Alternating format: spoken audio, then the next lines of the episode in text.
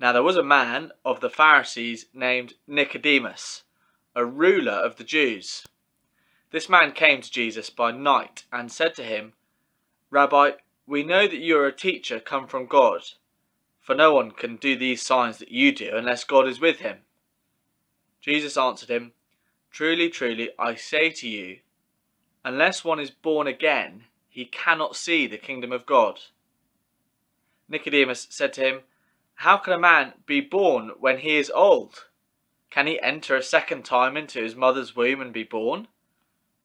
Jesus answered, Truly, truly, I say to you, unless one is born of water and the Spirit, he cannot enter the kingdom of God. That which is born of the flesh is flesh, and that which is born of the Spirit is spirit. Do not marvel that I said to you, You must be born again. The wind blows where it wishes, and you hear its sound, but you do not know where it comes from or where it goes. So it is with everyone who is born of the Spirit. Nicodemus said to him, How can these things be? Jesus answered him, Are you the teacher of Israel, and yet you do not understand these things? Truly, truly, I say to you, we speak of what we know and bear witness to what we have seen, but you do not receive our testimony. If I have told you earthly things and you do not believe, how can you believe if I tell you heavenly things? No one has ascended into heaven except he who descended from heaven, the Son of Man. And as Moses lifted up the serpent in the wilderness, so must the Son of Man be lifted up, that whoever believes in him may have eternal life. For God so loved the world that he gave his only Son, that whoever believes in him should not perish, but have eternal life. For God did not send his Son into the world to condemn the world, but in order that the world might be saved through him. Whoever believes in him is not condemned. But whoever does not believe is condemned already, because he has not believed in the name of the only Son of God. And this is the judgment. The light has come into the world, and people loved the darkness rather than the light, because their deeds were evil. For everyone who does wicked things hates the light, and does not come to the light lest his deeds should be exposed. But whoever does what is true comes to the light, so that it may be clearly seen that his deeds have been carried out in God. Good evening.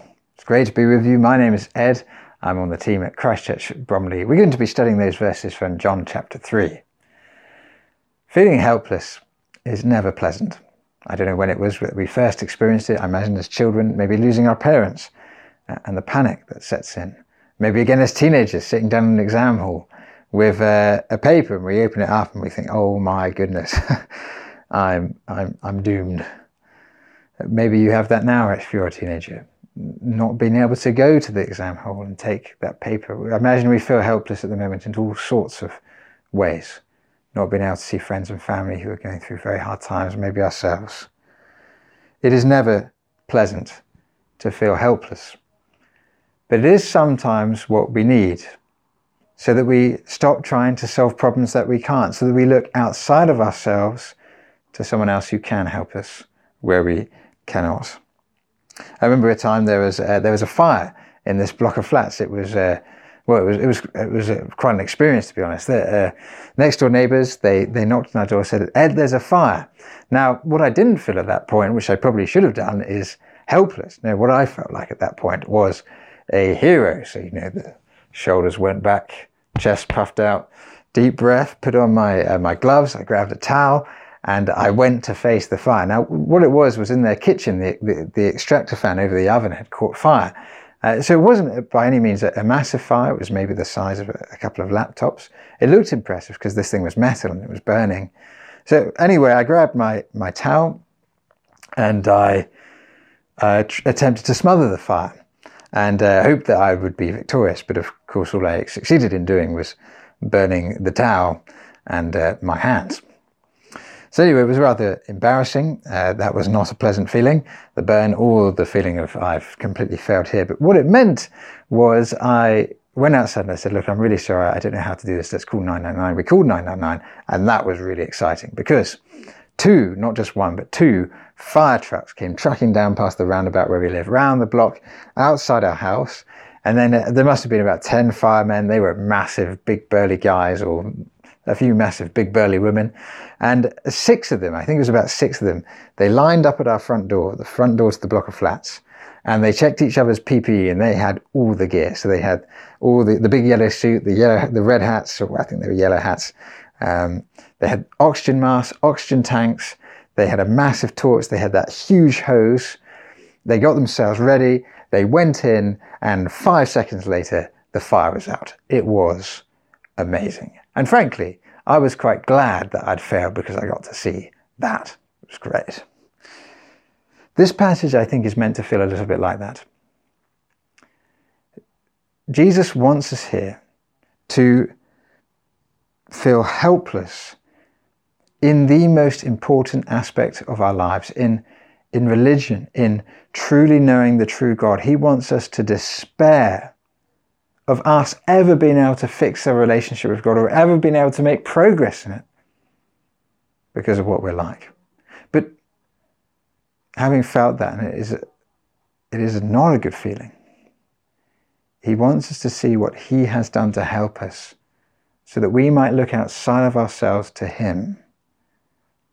And what, what we find there is far more exciting than fire trucks.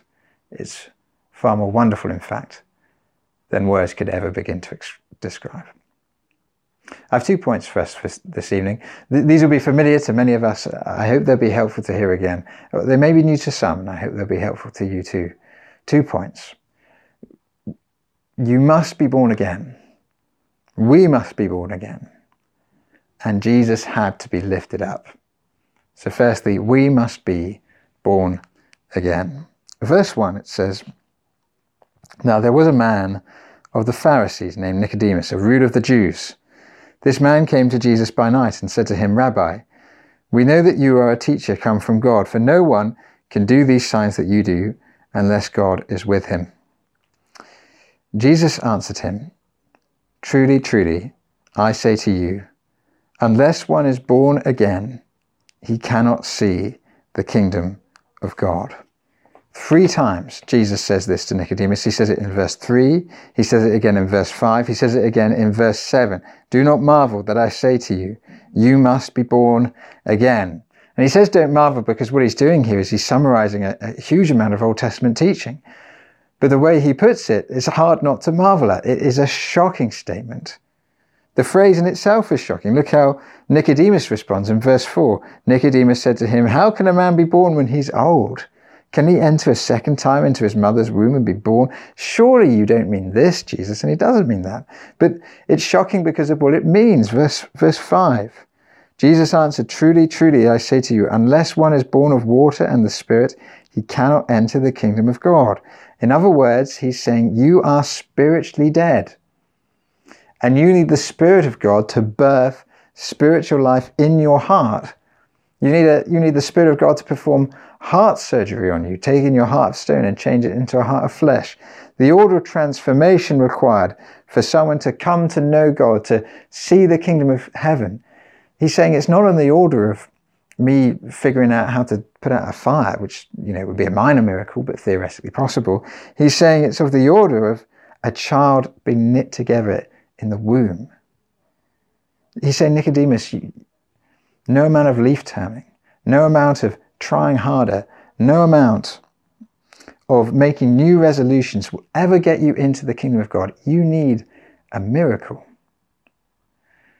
And it's shocking finally because of who he says it to, to Nicodemus. In, in, verse 1, we meet a man who's better than us. Verse 1, it says, Now there's a man of the Pharisees named Nicodemus, a ruler of the Jews. You know, a, a Pharisee, they have a bad name now, for good reason, but but not at the time. They were well respected, upstanding members of the community. Not just so, verse 1, he is a ruler of the Jews, and we learn in verse 10, he's a teacher of Israel. He's a preacher to the visible people of God. He's a minister of the, of the, the church at the time. And he is, verse 2, an, an, open man. This man came to Jesus by night, probably because he was scared, and we might look down on him from that. But he says to, to Jesus, Rabbi, we know that you're a teacher come from God. For no one could do what you're doing unless God is with him. He comes ready to learn and listen. He comes openly. I mean, how rare is that nowadays? To go up to someone who we know will probably disagree with us to hear what they have to say because deep down we know they're right. That's so rare now. And I don't know for sure, but likely he would have known his Bible better than us. He'd have prayed more than us. He'd have given more regularly than us, fasted more fervently, preached more sermons. And yet Jesus says to him, to this man who's better than us, you must be born again. And the point is, if it's true for this man, it's true for everyone, and it's true for you and me, truly. Truly, no one can see the kingdom of God unless they are born again. And it's shocking. Nicodemus, you think you know God. You think you have eternal life, but you don't. And what you need is the Spirit to perform a miracle in your heart. You're helpless. Now we need to ask the question why. I think it would be helpful to ask the question why. And we get an answer in verse 19 of, of this passage. If you look at verse 19, it, it, says, it says this This is the judgment. The light has come into the world. The light is the Lord Jesus. He is the one who reveals to us. He, he shows the light about the, the, the Father, the Son, and the Holy Spirit. He shows the truth about God. He has come into the world, and people loved darkness instead of light because their deeds are evil. The great command in, in Scripture, uh, the one that they have repeated again and again as Jews, is, is this Hear, Israel, the Lord our God, the Lord is one. You shall love the Lord your God with all your heart, and with all your soul, and with all your mind, and with all your strength. The very basics of religion. Truly knowing the true God, what, what does it look like? Well, rule 101 love God with all your heart, soul, mind, and strength. But verse 19 says people love darkness instead of light. In the end, without the Spirit at the very core of our being, we do not love God. We hate Him because our deeds are evil. We reject Him because we want to go our own way. Now, we saw this a little bit last week. There were all those people at the temple in chapter 2 doing the right thing, but it seems not for the right reason. Like me on a Thursday evening, that nailed me last week. You know, if you heard it, I'm awful applauding on a Thursday evening. You know, I should be so grateful to those people, those doctors and nurses, risking their lives and other people to, to help fight this virus. But often I'm there applauding because I don't want to look bad. Jesus says that's us without the Spirit of God, clapping our religion, but not for God, but for ourselves. And so it doesn't matter how hard we try, it doesn't matter how many new leaves we turn over, without the Spirit's power, it can only ever be about the externals rather than the heart. We dress ourselves up in the glad rags of kindness and generosity, but underneath we're full of lust and pride and bitterness and anger. We look like kind, upstanding members of the community, but on the inside, sin festers in our hearts. Without the Spirit of God, obedience to God is the drudgery of our lives. We do it painfully, servilely, fruitlessly. We do it like parent, uh, sorry, like teenagers tidying their bedrooms, not for their parents, but so they might get longer on their Game Boy. We will read our Bibles to check it off our to-do list, preach for the approval of man, give so that we can feel less guilty about ourselves, about spoiling ourselves, never able to truly sacrifice ourselves for God or for man, mankind, and in all things we take God's gifts that He gives us, and we despise the giver. Without the Spirit, Jesus says, we are not heroes in religion, we are dead. Without love for God, and because that's broken, everything else is too. Without love for God, we cannot love our neighbour rightly. We cannot love our children, our parents, our spouses, or anyone as we should. Our sin has left the world broken. We see that all over the place. And this passage says we're under the wrath of God, verse 36. We are condemned already by him, verse 18. And one day we will perish, verse 16, which means more than to die. It means to be destroyed body and soul in hell.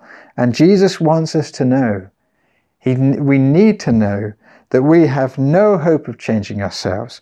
You and I can as much birth love for God in our hearts as we could birth ourselves.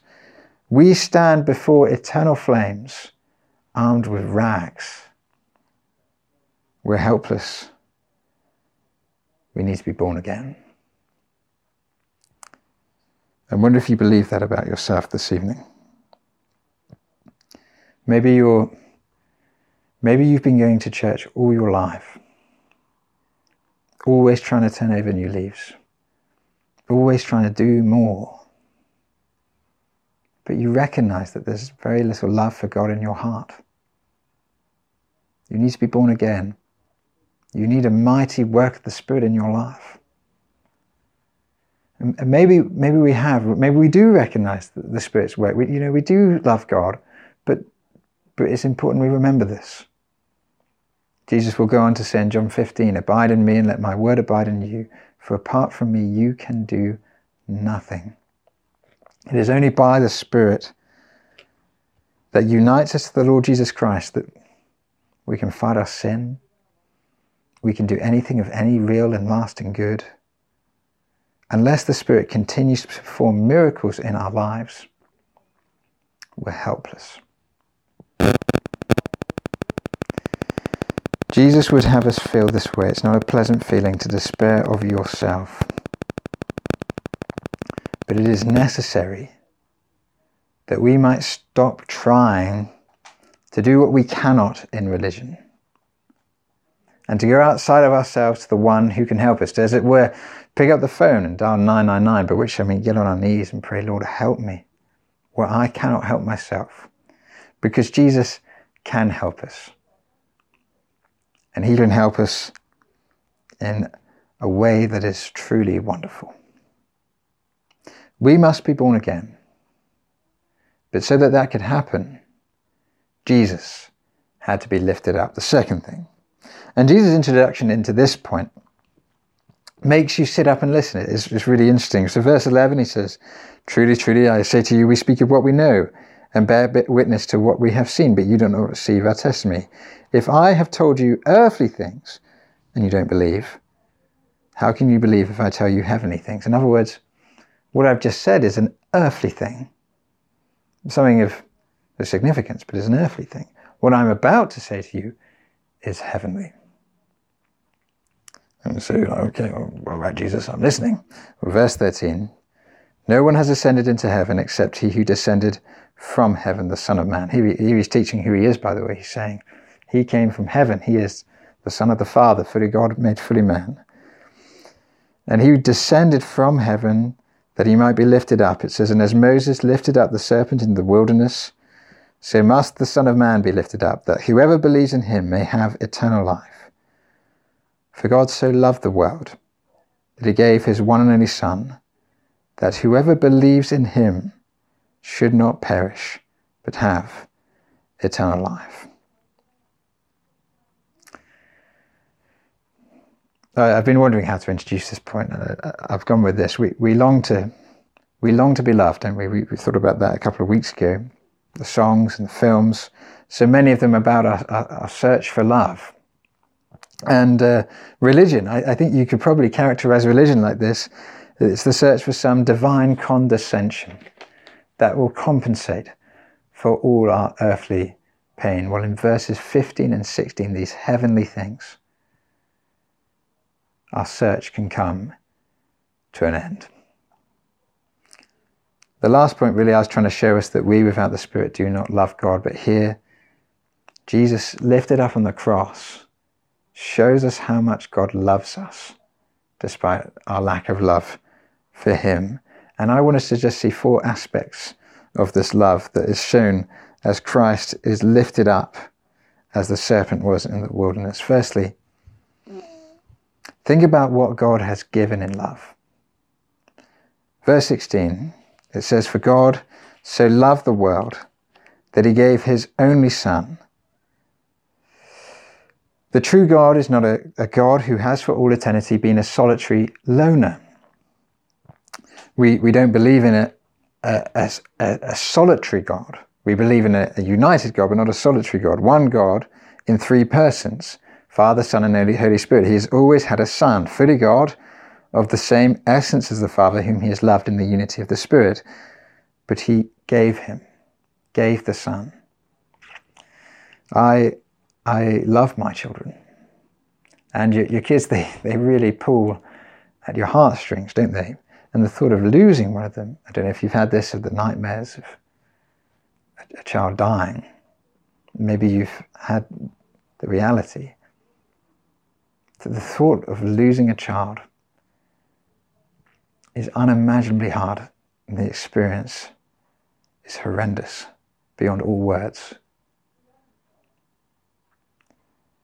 But God did not lose his son, he gave his son. He chose to give his son in love so that we could be saved. He chose that his son should be lifted up. Of all the things that he could have reached for to give us, he reached for his most precious possession. And then secondly, you think about whom he gave the Son to. Says verse 16 again, for God so loved the world. He gave, he gave the Son to us, to everyone. We do not love God, though he deserves all our love, but he loves us, though we deserve none of his. All human love in the end is love because, you know, you listen to the songs or the films. It's always, I love you because, because you're you're beautiful or you're smart or you make a ton of money or whatever it might be. But God does not love us because of us, He loves us in spite of us. In spite of our sin, our lust and our pride and our bitterness and our selfishness. He knows your heart. And He loved you so much that He gave the Son for you so that you might be saved. He does not love us because of us. He loves us despite us, and He loves us because of Himself, because of who He is, which is love. Thirdly, think about what He gave the Son unto. Verse 14 on the other page, sorry, on the other page for me. And as Moses lifted up the serpent in the wilderness, so the Son of Man must be lifted up, that whoever believes in him may have eternal life. There's a there's this wonderful story in the Old Testament of um, well, I mean it's scary to begin with, but it, it's a really wonderful picture. There's a the, the Israelites sin against God, and so God sends a judgment. He sends snakes, and people are dying left, right, and centre because of these poisonous snakes. But God says to Moses, "Lift up a bronze snake, and if anyone looks at that snake, they'll be saved." Lift up, as it were, a, sign of the punishment that you deserve. And people just have to look and they'll be saved. We face the judgment of God for our sin. We face the eternal wrath of God for our sin, our lack of love for Him. But Jesus on the cross, as He was scourged and pierced and bruised and hung in agony, and He died, He became sin and condemnation for us. He's not, as He was lifted up on the cross, He became not just a sign of what we deserve, he went through what we deserved so that you and I, if we look to Him, might be forgiven no matter what we've done. What more could God have done to show us that He loves us than to give His Son and then to give His Son unto death and unto the misery of hell that we might know heaven. And that's the, the fourth thing, the effects of his love. For God so loved the world, verse 16, that he gave his only Son, that whoever believes in him should not perish, but have eternal life. In other words, the love of God is in four ways. It is infinite. It's infinite in the, in the price of the gift that he's gave. It's infinite in the lack of desert of the people whom he gave it to.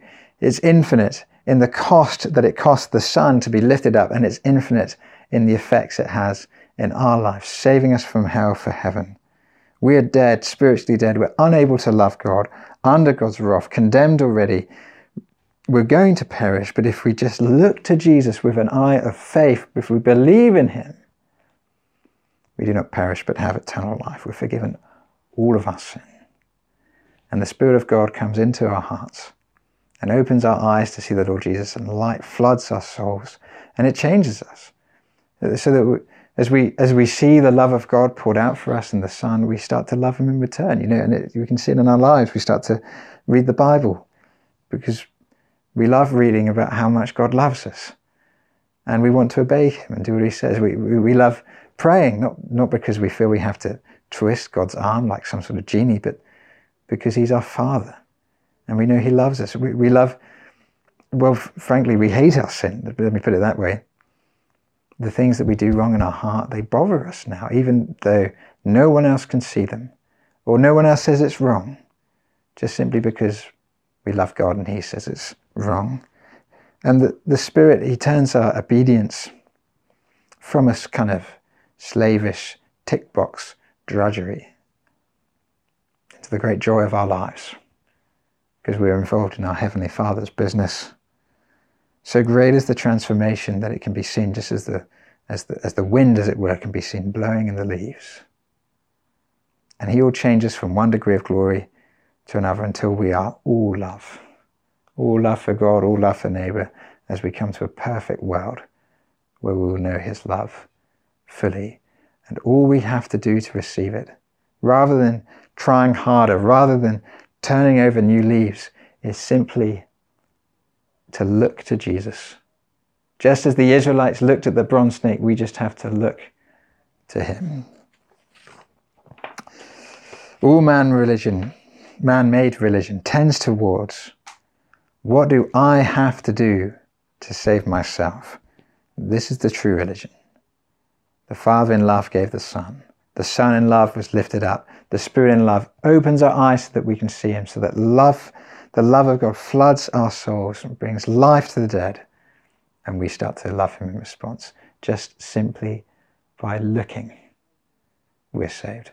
Spurgeon, when he when he became a Christian, he records how it happened. He um, he was he was hoping to go to his usual church. He was a churchgoer, uh, but there was a snowstorm, and so he couldn't he couldn't make it. The, the, the storm was so bad, he had to turn aside into a a little Methodist chapel, and the minister of the chapel also couldn't make it because of the snow. So apparently, a lay preacher got up uh, to preach, and he took for his text Isaiah forty five twenty two, which says, "Look unto me and be saved, all the ends of the earth." Spurgeon recalls that this man said, "You know, this is a this is a very simple text.